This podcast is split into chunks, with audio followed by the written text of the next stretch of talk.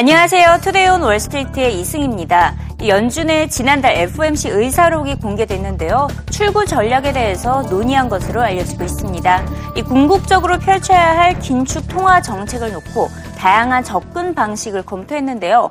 일부 위원들은 자산 매입, 즉 양적 완화 정책을 종료한 후에 금리를 인상해야 한다고 주장을 했고요. 뭐 다른 위원들은 금리를 인상한 후에도 자산 매입을 최소한으로 유지해서 시장 충격을 줄여야 한다고 주장을 제기한 것으로 알려지고 있습니다. 하지만 뚜렷한 결정은 나지 않았습니다. 한마디로 말만 많고 행동은 없었던 회의로 풀이가 되고 있습니다. But the problem is that they do have all of these instruments to use, and that when they start working with them, there's going to be a certain connection among them. And so they're going to have to figure out what the arbitrage is. You figure they're going to have to experiment very carefully. They can't just sit down and think about it. They're going to have to do it in the real world and then try to see how it's working and then make some adjustments. So are they planning to have a plan? They're planning to have a plan.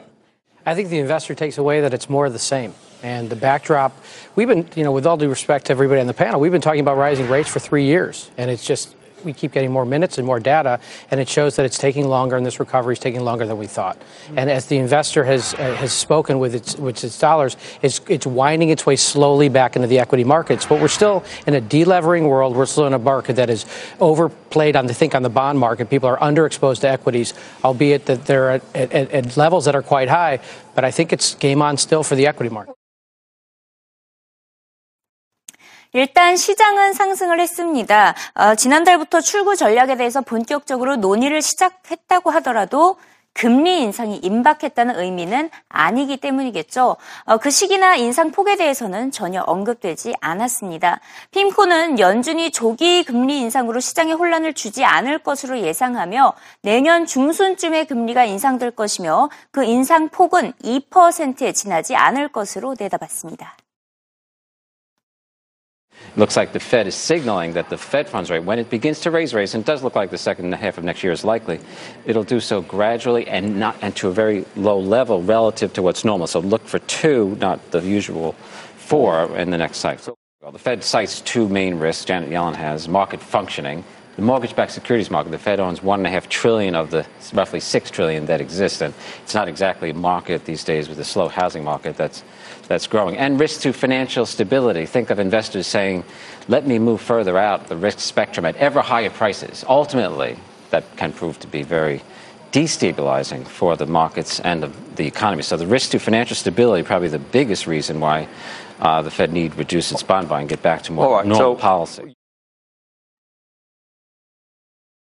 하지만 중요한 것은 금리 결정은 연준 의장이 아닌 시장이 하게 됩니다. 일단 지금까지는 연준이 시장과의 원활한 소통을 보여왔죠. 앞으로 기준금리 인상 시기와 인상폭을 파악하기 위해서는 연준을 주시할 것이 아니라 시장 흐름을 간파해야 한다는 조언도 들어보시죠. One of the things everybody needs to remember is that the Fed chairman doesn't control interest rates, okay? The markets control market interest rates. interest so rates. depending on how that communication occurs, and we've seen some early missteps where you'll see rates back, you know, quickly spike. Um, but generally, I think they're on the right track, and I think we have a long way to go. The, the consensus in our investment organization is rates will stay relatively low for quite a while, and there's some debate on even when they go up, how much will they go up? I mean, they're not going to go back to the 70s and 80s kind of rates. 이번 주에 전해진 소매 업체들의 실적이 모두 부진했습니다. 스테이플스, 홈디포, 타겟 일제히 1분기 실적에 악화가 됐죠. 시장의 예상치를 하회하기도 했습니다. 이처럼 미국 경제의 70%를 차지하고 있는 소비 시장에 대한 신중론이 퍼지고 있습니다. 시장 조사기관 리테일 매트릭스가 61개의 소매 업체들의 실적을 분석한 결과 시장 예상치에 비해서 순이익이 평균 2.6% 하회한 것으로 나타났습니다.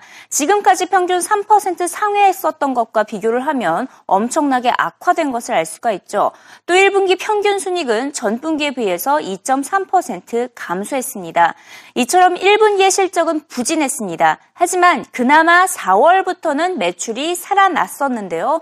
그것이 고무적이었다라는 평가가 나오고 있습니다. 한파의 영향에서 벗어나서 날씨가 풀림에 따라 2분기 실적 전망도 다소 긍정적으로 제시되고 있습니다. 1분기 소비 시장은 엉망이었지만 한파의 영향임을 고려를 하면 2분기가 기대된다는 전문가의 전망이 쏟아지고 있습니다. Well, it's pretty lousy to be the answer. When you look at most numbers that reported, even really good companies like Home Depot and Dick's Sporting Goods uh, disappointed Wall Street. And uh, frankly, you know, there's some companies like uh, my old company, that whole office product sector, that's kind of in secular decline and not price competitive, and they're losing. But in general, uh, I think that um, things were pretty lousy. Now, having said that, you got to remember how bad the weather was.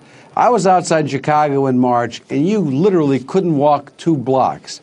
So you weren't going to do any kind of discretionary shopping in that environment. The same thing's true in the Northeast. So if you're represented there or let alone skewed towards there, you definitely got hurt. And uh, you've seen you know companies like Home Depot, which is a great company, very low single-digit comps. Lowe's, the same thing. Staples, you know, minus four percent. It was pretty ugly out there. Now, having said that. 마지막으로 자동차 산업에 대해서 살펴보도록 하겠는데요. 일단 GM이 또다시 21만 8천 대의 차량 리콜했습니다. 이번에는 헤드라이트 과열에 따른 화재 위험성을 언급하면서 리콜을 했고요. 이로써 올 들어 GM이 리콜한 차량만 2천만 대를 훌쩍 넘어섰습니다. 이 자동차 업계가 잇따른 리콜로 인해서 금전적인 타격뿐만 아니라 브랜드 충성도 하락 가능성에 사면초가의 위기에 놓인 것을 알 수가 있죠. 이렇게 언론에 자주 언급된 GM 외에도 포드와 크라이슬러도 리콜 차량이 70만 대를 넘어선 것으로 알려지고 있습니다. 지난 금융위기 당시 기껏 정부가 직접 나서서 자금 지원에 나섰었죠. 그렇게 어렵게 살려냈던 기업들이 일제히 부실 차량을 생산하고 판매를 해왔던 것입니다.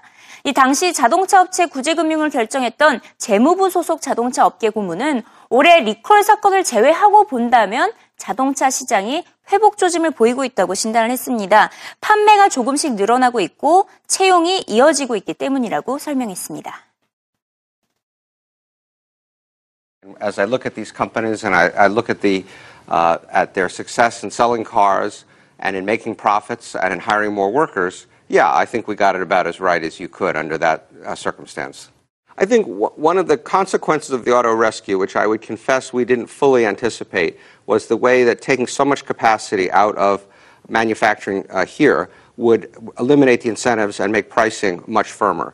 And so, sure, we should add capacity over time. I hope the automakers will add it in the U.S. But you want to run this industry. It's a high fixed cost industry, as you know. You want to run it close to capacity to keep that pricing firm so the profits stay there.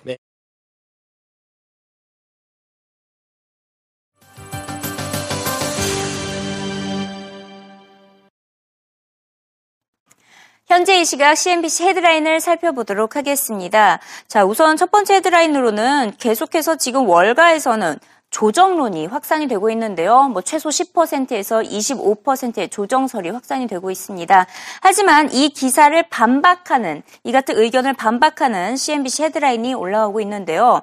어, 여기 보시면 지금까지 나타나고 있는 것은 조정이 아니라 down이 아니다. 하락하는 것이 아니라 sideways라고 표현을 했습니다. 보합세이다. 이렇게 주장을 한 것인데요. 이 며칠 간격으로 오르락 내리락을 반복하고 있습니다. 특히 S&P 500 지수나 다우 지수 사상 최고치를 기록했다가 빠졌다가 다시 상승하면서 또 최고가를 기록했다가 이런 현상이 반복이 되고 있고요. 나스닥과 러셀 지수 역시 하락과 상승을 조금씩 반복하고 있다고 주장을 하고 있습니다.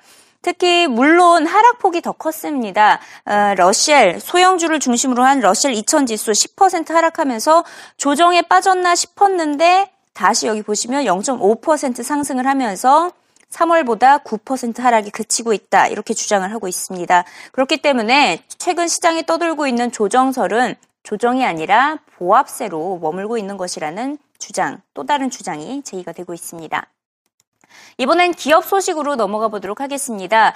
지금까지 세계 최고 브랜드라고 하면 애플이었죠. 하지만 이 자리에서 애플이 물러나게 됐습니다. 구글이 애플을 제치고 브랜드 가치 약 163조 원으로 1위의 자리에 등극했습니다.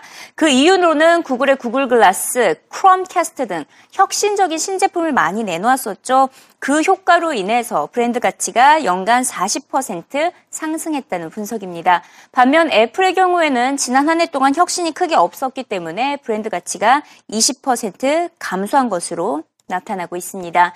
어, 우리나라의 삼성전자, 삼성은 지난해보다는 브랜드 가치가 한 단계 상승한 29위를 차지한 것으로 알려지고 있습니다.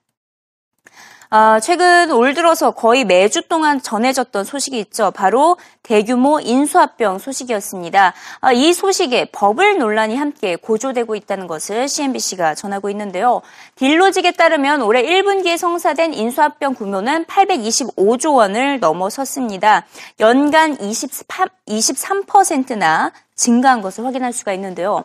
이에 대해서 도먼 캐피털 리서치의 버트 도먼 회장은 최근 인수합병 열풍이 지난 1999년과 2000년도 사이 그리고 2007년과 2008년에 나타났던 현상과 흡사하다고 주장을 했습니다. 그때 당시에 인수합병 열풍이 있고 난 후에 시장 붕괴가 이어지면서 2008년 금융위기가 발생을 했었죠. 그렇기 때문에 인수합병 열풍과 함께 주식시장 역시 정점을 찍고 오는 현재 상황과 비슷하다며 버블 가능성이 높아 보인다는 진단이 나오고 있습니다. 자, 이번에는 유럽 중앙은행 소식으로 넘어가 보도록 하겠습니다. 아, 헤드라인 제목이 너무나 재밌습니다. 과연 유럽 중앙은행이 스스로 자기 무덤을 파게 될까? 이렇게 헤드라인을 제시했는데요. 다음 달 추가 조치에 나서기로 했었죠. 그렇다면 유럽 중앙은행이 어떤 카드를 꺼내들지는 아직 미지수입니다. 시장에서는 가장 기대하고 있는 것이 바로 금리 인하입니다. 하지만 만약에 마이너스 예금금리라는 카드를 선택한다면 최악의 선택이 될 것이라는 경고성 메시지를 전하고 있습니다. 유럽 중앙은행이 추가 조치를 취했다는 상징적인 의미로만 그칠 뿐 어떠한 경기 부양 효과도 없을 것으로 내다봤는데요.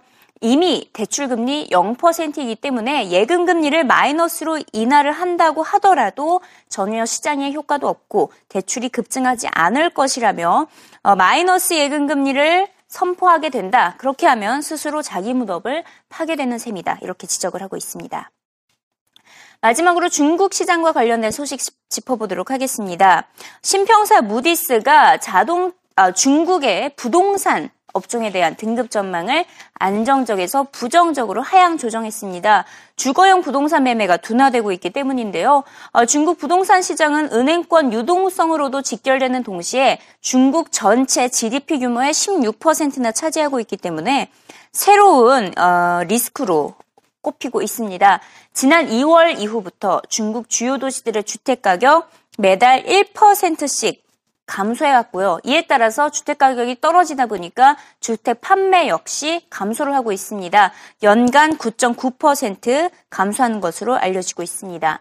이에 중국 인민은행은 첫 주택 구입자에 대해서 여신 확대를 시중은행에게 지시하기도 했는데요. 아직 정부 차원에서는 어떠한 조치도 취해지지 않고 있습니다.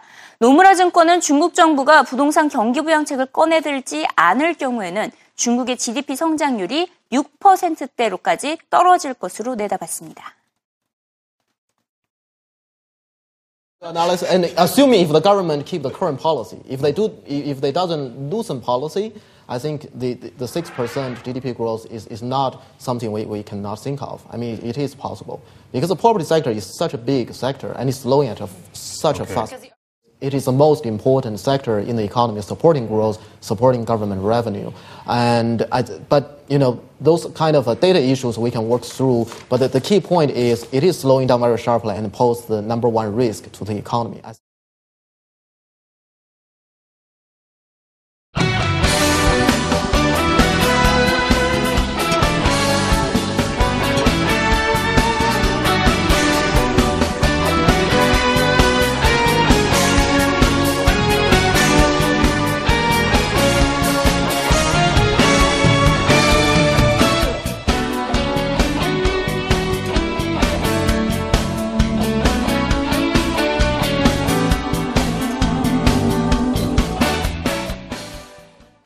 네, 미국의 비디오 스트리밍 업체 넷플릭스의 주가가 오늘 급등했는데요. 왜 급등했는지 자세히 한번 살펴보겠습니다. 바로 중국과 연내, 아, 연내 중국과 아, 오스트리아, 프랑스, 독일 이렇게 유럽 6개국에 사업을 진출시키겠다는 계획을 발표했기 때문인데요.